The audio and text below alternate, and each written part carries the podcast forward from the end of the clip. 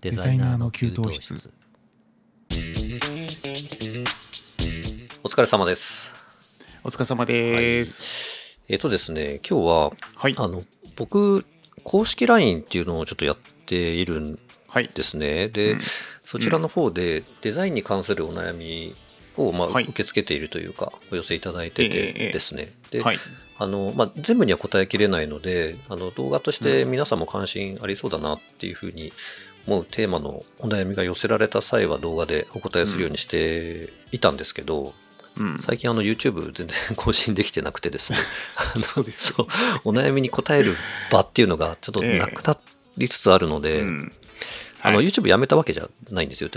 とはいえ、うんうんうんあの、まあ、続けてはいくんですけど、だいぶ頻度が落ちちゃってるんで、今日はちょっと一うん件ですね、お寄せいただいたお悩みをちょっと歌さんと一緒に共有というか、あの、はいさせていただきたいなと思ってまして、はい。えっ、とですね、高校2年生の方からお寄せいただいてるんですけど、あの、なんかこの方は中学生の頃からですね、デザイナーになりたいっていうふうに、ああ。うん、なんとなく思ってらっしゃったみたいで、うすごいですよね。うん僕、あの、うん中学生の時ってデザイナーっていう職業があることなんて、そうそうそう。あの。そうですよね僕も知らなかったんで。なかなかね、あの、どういうところで情報収集されたのかわからないんですけれど、ね。あの、うん。中学生ぐらいの時からそんなことを思ってらっしゃったうん。ということで、で、うん。なんか今はですね、ただ国立の、あでこ国公立の大学を目指してはい。いるっていうことらしいんですよね。まあいろんな事情があるのかもしれないんですけれども、うん。ただその国公立の大学でそのデザインに関係するところっていうのを調べると、あまり聞かないような学校が出てくると。へえ。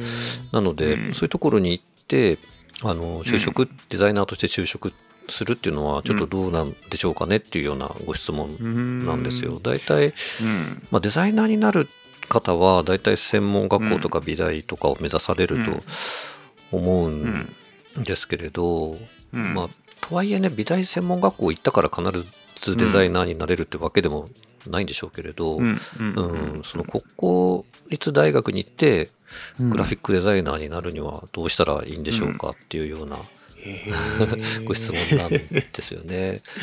うんいや、全然心配しなくてもいいような気がするんですけどね。なんか行く学校によってなんかうんうん変わってきちゃうけども、でもご本人がどれだけその志を維持できるかの問題だと思うので。そうですよね。なんかあの、ええ。合わせてそのグラフィックデザイナー、グラフィックデザイナーになりたいらしいんですけれど、うん。そのグラフィックデザイナーとして就職するときに、うん。あの学歴っていうのがどれだけ重視されるかっていうのも心配されてるようなんですよね。なので、うんまあ、僕採用えの立場だった時に、まあええ。学歴を正直見ていたかって言われると、学歴自体は特に気にしてなかったかなと思いますね。特にその専門学校出てなきゃダメとかっていうこともないですけど、うんただそういうデザインに特化した学校に行ってると、うん。あのうん。自分のその能力を適切に伝えることができるポートフォリオっていうのが自動的に出来上がるので、うん。そのそこがあの普通の、うん。まあ、こ公立の大学でうん。デザイン系のっていうのがちょっとどこのことかはわからないんですけど、うん。そこでね。うんちゃんとしたポートフォリオがまあ作れるのであれば、ううん。ん問題ないのかなっていう気は僕もしますね、うん。その方の、まあ、やる気次第というか、うん。うん。ただ中学生の頃から、ね、あのうん。そういうところに意識が向いてるってことであれば結構いろいろなことはなんか日常取り組みはされてるのかなと思いますんで、うん。ううんん、割と感性は磨かれている状態にうんあるのかなって気はするんですけどね。ね。うん。あとはそのアドビとかをアドビとかじゃなくてもいいのか今は。うんまあ、キャンバとかでもある程度のことは。そうですよね、はやれますもんね、うん。まあそのあたりをいじってねこう自分でやっていくしかないんでしょうけど。そうですね。ね iPad を駆使してやる方もね、中にはいらっしゃいますから。あまあそうですよね、iPad か。そう。すごいなそれも、まあ、あとはグラフィックデザイナーといってもいろんなうん。分野があるので、まあ、それんうんうんその中でも、まあ、編集とかパッケージとか、うん。とまあ、ん。広告とかいろいろあると思うんですけど、うん。どのあたりを目指していくかっていうことにも、まうん。あ、あの就職のしやすさっていうことでいうと、関係してくるのかなとは思いますけど、うん。うん。まあ、絶対慣れないっていうことは多分ないかなとはうん。思いますね。ないと思います、うん。はい。はい。まだまだお若いんで。そうですよね。可能性は無限大なのかなって気は。一回社会出てからでも遅くはないと思うんで。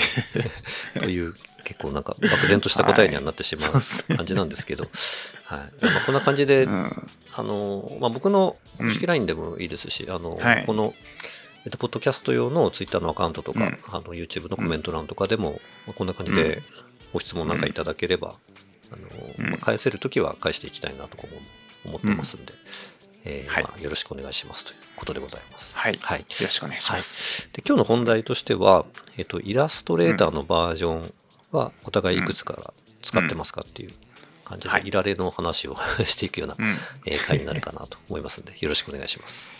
ろしくお願いします、はい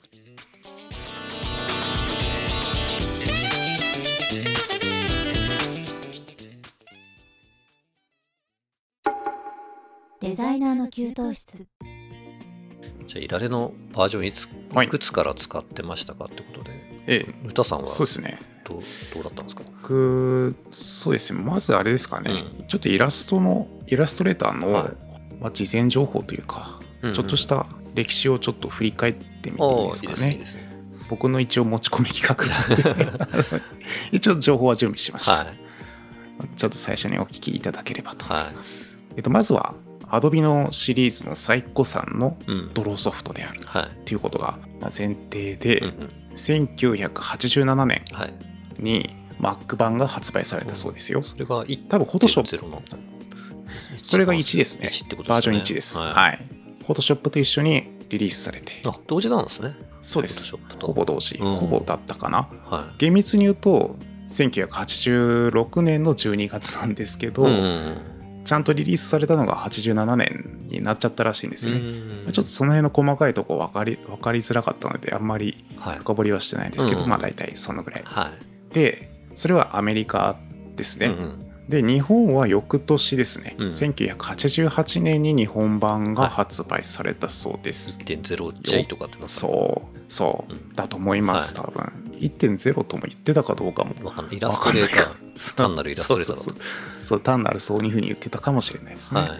でですねまあまあもちろんその PC 自体が普及率悪かった時代だと思うので、うん。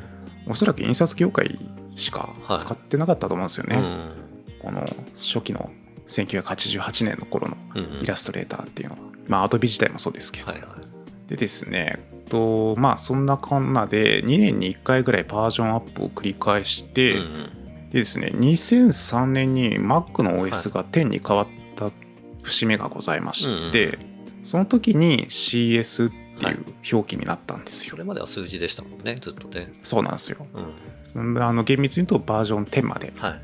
数字でバージョン10と言ってました、うん。で2003年から CS1、はい2、3、はい。4、6まではい CS うん。バージョン。ずっとあの、で、2013、ボはい。ボッティチェリのヴィーナスのえー起動画面がえー長らくあ、そうですあね。りましたよね。そうですね。あれ、僕らはそれがおおなじみですよね。10、10のえいられのええ。話を聞いて、それを思い出したけど、もうずっとそれだったなと思う。そう。思いました。けど今全然違いますね昔そうなんですよ。今、うなんかし新進気鋭のクリエイターが作っている。そうですよね。イメージですよね、うん。今は。誰々作っていうのが大体書いてると思います。そう。なんです。よ、はでその今現在のやつが CC はい。というバージョンになりまして、うん。ここからはもうあの通版では言ってなくて、うん年年号で言ってるんですよね。そうですね。だ。から CC2013 とか、2015とかはい。言ってるんですよね、うんで今現在は CC2022 はい。になるんですよ、うん。でですね、はい。これ通版で言うとバージョンどのくらいだか分かります？えーっとね、僕もちょっと調べてはいるんですけど、ええあ調べままあ、ええ。最終は追ってないですけど、僕が2015年のやつで今19ってなってるから、もええ。う20は超えてるあはい、ですよね。だいぶ超えてます、い いくつなんですか、今正解は。最新は？はいに最新は26であすね。26なんだ。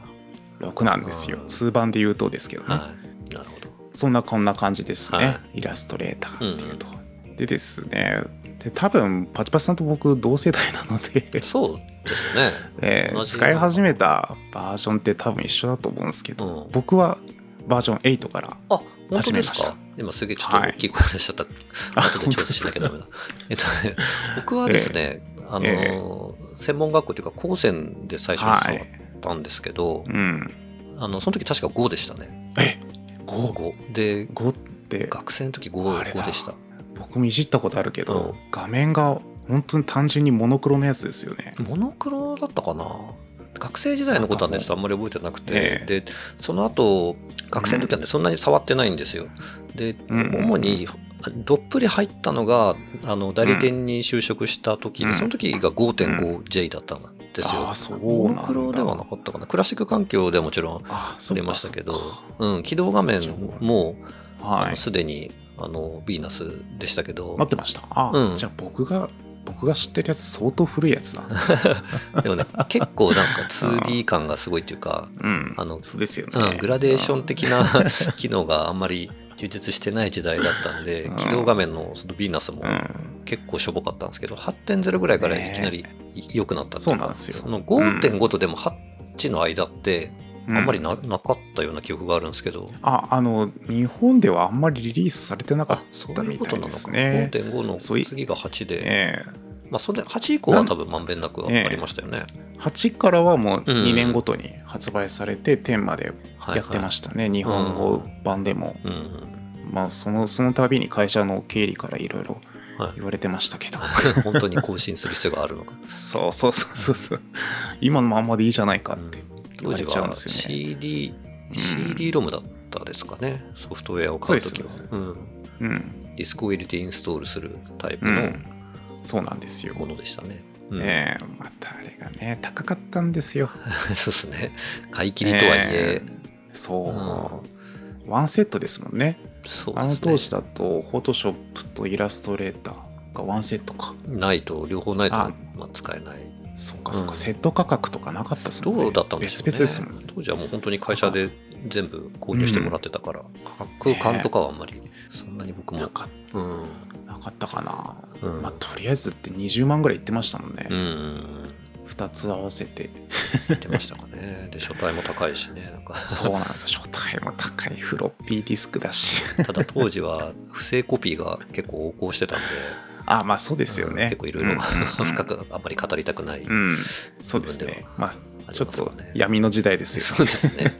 今ま今みたいにそのネットワークを通して IP アドレスを管理するとかっていうのはんできなかった時代ですうんからね。そうなんですよ。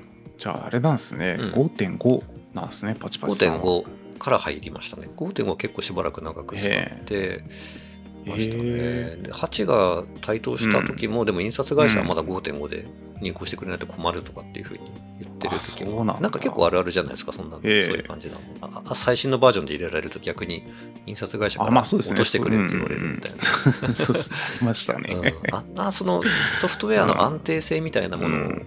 いろいろ考慮した上で多分そういうふうにおっしゃってるんだと思いますけど、不測の事態を避けたいってことですよねきっと。そうですね、そういうことなんだと思いますけど。いやでも僕はその8より以前のバージョンをほとんど触ってこなかったので、はいはいはい。8からが僕の Adobe のうんうん。筆下ろしなので、その以前の状態が分かんないかな。比べようがないんですけど。そうですね。僕もええ。5.5と8で何がうん。変わったかっていうのはちょっと記憶もかなり曖昧なんでうんあれなんですけど9.0以降うん。から何がどう変わったかっていうのはあの DTP トランジットの高野さんという方が結構細かくうん。まとめてらっしゃってうん。その記事を僕もちょっと見てましたさっき。うん。うん。あれですよね。単純に9からは透明効果が採用されてそうですね。透明ができるんですよね、うん。ドロップシャドウとかもできるし。でああとアピアランスが追加されたのかな？あそう9.0なんだ。から9か、うん。9からなんだアピアランスパネルがうん。出て、そこでいろいろうん。効果をこうフレキシブルに操作できるように。ああそうなんだ、なったという、それは知らなかった、うんことらしいです。僕も会社にあ ったんですけど、うん、うう。あったんですけどみんな8しか使わないから。そうですね透明はすごいありがたいなっていう印象があるんですけど、アピアランスを当時から使いこなしていたかと言われるとうん。結構いやーそうでもなかったかもしれない。そう、うん。当時その透明効果いられでね、はい。ドローイングソフトでそのいられでうん。透明効果うん。でドロップシャドウとかできたりしても、パソコンの性能が追いつかなかったんですよね会社だと。今でね、全然ダメで、うんうん。そう。全然ダメで、うん。そこを一緒くたにしちゃうとこんななっちゃうんだっていうことで、結局バージョン8をずっと使ってたんですよそれで。なるほど。でもあれですよね。どうにもならなくて。あの、うん。そのフィルター効果的なやつを今もものすごくいっぱい数使っちゃうと、うんうん。今でも重くなりますもんね、いられ結構。そうですよね、うん。そうなんですよ。だからこれ便利機能だけど、あんまりうん多用はしないかなっていう感じそうなんでですよね。アプリケーションの属性的に相反する機能を使っちゃってるから、そうどうしようもないですよね無理やり使ってるから、そう FF がどうしてもかかっちゃうう。そう、うん。まあ便利なんですけどね。そう、うん便利なんですけどね、はいその影響もあって僕バージョン8うをん。何年使ってたんだろう多分56年使ってたのかな、うん。長らく使ってたんですよなるほど。で CS2 を買うまでうんバージョン8ずっと使ってました、CS もしかも2に行くまで。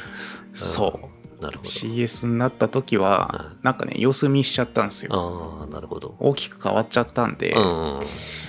まあ、まだね会社の Mac も OS10 にしてないから、うん。まあとりあえず8でいいかなとなるほど。そうなるほどね。で一気に会社がうん Windows 化したんですよ、あ、はいはいはい。その時に CS2 入れて、うん。まあ、CS2 の歴史そんな長くなかったんですけどすぐ CS4 になって、うんで CS4 をすごく使いました CS4 も長かったですよね。CS4 の長かったっすう安定感といったらそうななかったでんですよね。うんうん。インデザインが特に CS4 が優秀でう、ん。もうそこで結構完成されたのかなうん多分、なるほど。CS2 の頃のインデザインがまあへっぽこで ひどかったんですよ。インデザインって、そして、うん。なんか結構互換性が難しいですよね。あの、難しいで介すバージョン。なかなか、そう。うん、そうなんですよ。一手間、バージョンダウンができないんで、ね。そう。結構慎重になりますよね。大変でしたよ。そインデザインのバーうそのジョンっていう当時 PDF で入稿するっていう感覚も少なかったので、うん。大変でしたね最終的に EPS に書き出してみたいな。ちょっとややこしいことしてました。そう。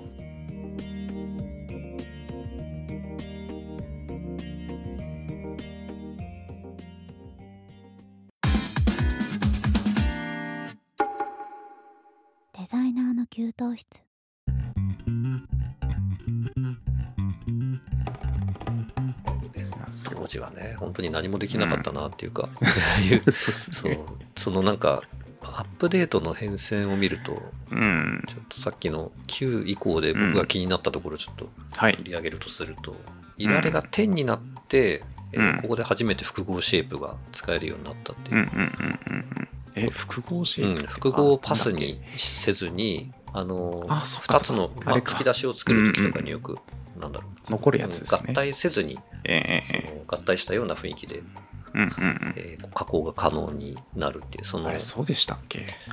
らしいです。2002年。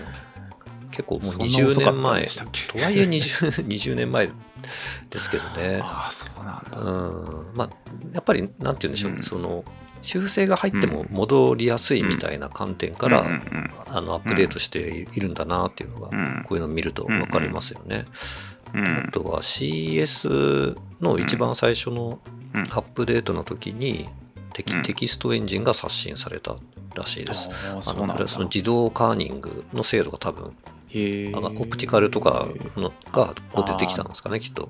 文字詰め。メトリスメトリックスとかねメメトリックスか。オプティカルはあれですかねオプティカルとメトリックスとで和文とって3種類あったような気がするんですけど。前なんかメトリックスっていう言い方じゃなかったっすよね、確かね。あそうなんだ。うん。いられのその文字調整機能ですもんね、オプティカルが、あのテキストが持ってる文字詰め情報だったように。あそうなんだ。あの全く逆だったらすごくごめんなさいって感じなんです けど、あの僕はどっちかがどっちあか知らずに。なんですよね。いられのその文字をの空間をうまく調整するっていう機能が CS になってぐっと強化されたらしいです。ああそうなんあだあとは CS になって 3D 効果が初めて出ました、あうん。それまでは KPT とか外部の あ使ってそうましたね。プラグインを使ってやるしかなかったのが CS でできるようになってきたらしいですね。の当時のパソコンじゃきついっすよね。そうですね。でこれ結構うん。まだいまだに僕あのいられの 3D 効果って結構使い慣れてないというか、使いにくい感じでそんなに使うケースはないんで、うん。そんなに使ってない感じですけど、うん。でしちなみに CC4、うん。CS4 か。CS4 から複数のアートボードが使えるようになったらしいですけど、これ本当なのかな？あそういうもんなんだ。それまでへー。1枚しかなかったのかな？アートボードっていう概念がなかったのかな、うん。そもそもまあ確かに。言われてみたらそうそうっすね。そんな最初の頃アートボードとか言ってなかったてなかったかもしれない。ですね。僕もちょっと、あの、いよいよ記憶力がゴミすぎて何も覚えてない感じなんですけど。でも今便利ですよねアートボードね、もうインデザイン的にこう、コいろいろ並べていけ、うん。まあデータは重くなりますけどね。ね。ううん。んで、CS6 になって、えーとうん。アーキテクチャの変更っていうのがされたよと。なんかそのファイルの互換性がかなりはい良くなったらしいですね。多分し、あの、Photoshop との連携とか、他のうん。ハードウェアアプリケーションとの連携みたいな部分が強化されたの、えーあーかなという感じだと思います。あとは、へうんー画像トレース、あはい。それはありますよね。ね前はライブトレースみたいな名前でずっとあったと思うんですけど、うんこれ画像トレースっていう名称に変更して、精度がかなり向上したのが CS6 かあそうなんだ。ら ですね。で、あとは、あの、皆さん大好きなダークモードの搭載っていうのが CS6 からあされて、目に優しくなったと。大好きっすよ。うん。ええダークモードにしてますよ。ね、じゃないとちょっともう長時間は見てられない感じにうん。なっちゃいますもんね。で、お待ちかねの CC になってから、ええ。ーこれ2017 13年の10バージョン17の時点で文字タッチツールがうんうん。生まれたようですね。文字タッチツールっていうのはあアウトライン直接いじれるやつでしたっけ、うん、取らずにこう上にええ。上げたりとか、いろいろ変化をつけられるそんなに使う機会ないですけど、これが出てたりとか、うん。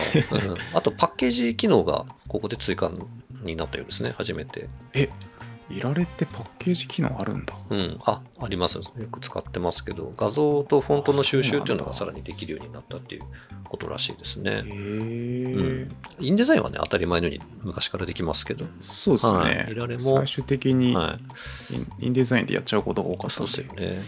えー知らなかうん。った、で、2014年の17.1のアップデートで、うん。ライブコーナーウィジェットがうん。登場して、これで一気にうん四角そうね。そう角丸の扱いやすさが劇的に変わりましたよね。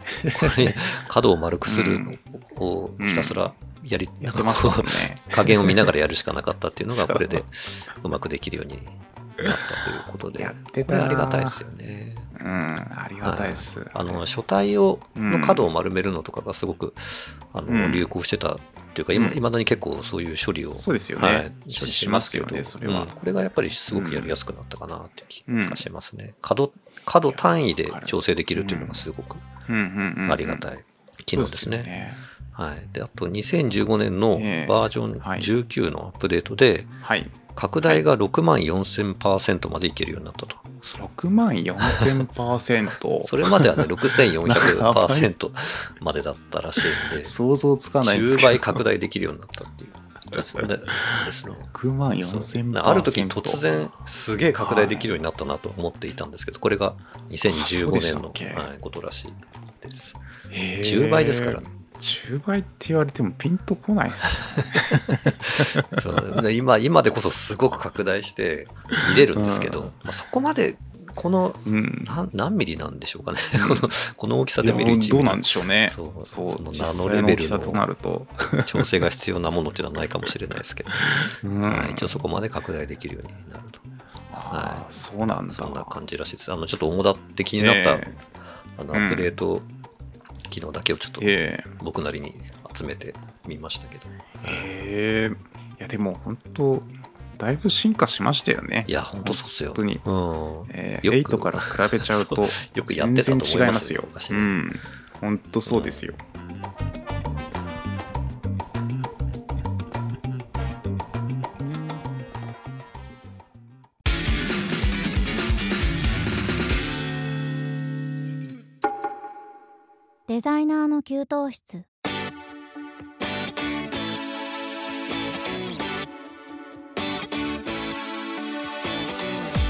はい、いかがでしたでしょうか？今週のデザイナーの給湯室、そろそろお別れの時間となりました。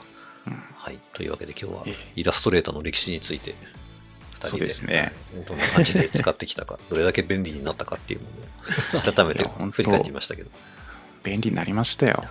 まあパソコンの進化が一番大きいのかなとそうですね、やっぱりハードとうん。合わせてソフトもうん。一緒に進化してきたんだなって、しみじみ思いますね。うん。本当そうですよ SSD 化してからうん。急に進化が加速して今に至るのかなってそうですね。本当に思いますね。うん。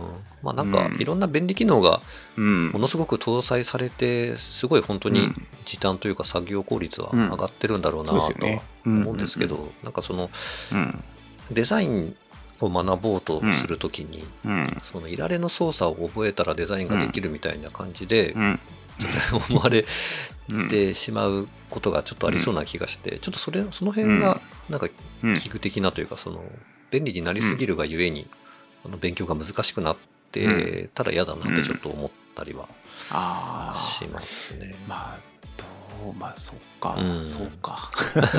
勉強は難しいか確かに。わかんないですけどアね。ピアランスっていう概念がまたうん、ね別ですもんねなんか。そうですね。で、またなんかその、うん。なんだろうな、あれもできちゃう、これもできちゃうっていう便利さゆえに、その根本的のな、そのデザインの核となるものをうん。考えてないと、デザインって成立しないと思っているんですけど、まあ、そういうのなしにうん、なんかその機能でこういうことができたから、うこういうんデザインになりましたっていうことになっちゃうと、うん。ちょっと寂しいかなっていう。まあそうですうん、ね、なんかちょっとあのおじさんの発想なんですけど。ああいや。でもねやっていけば行き詰まりますよきっと。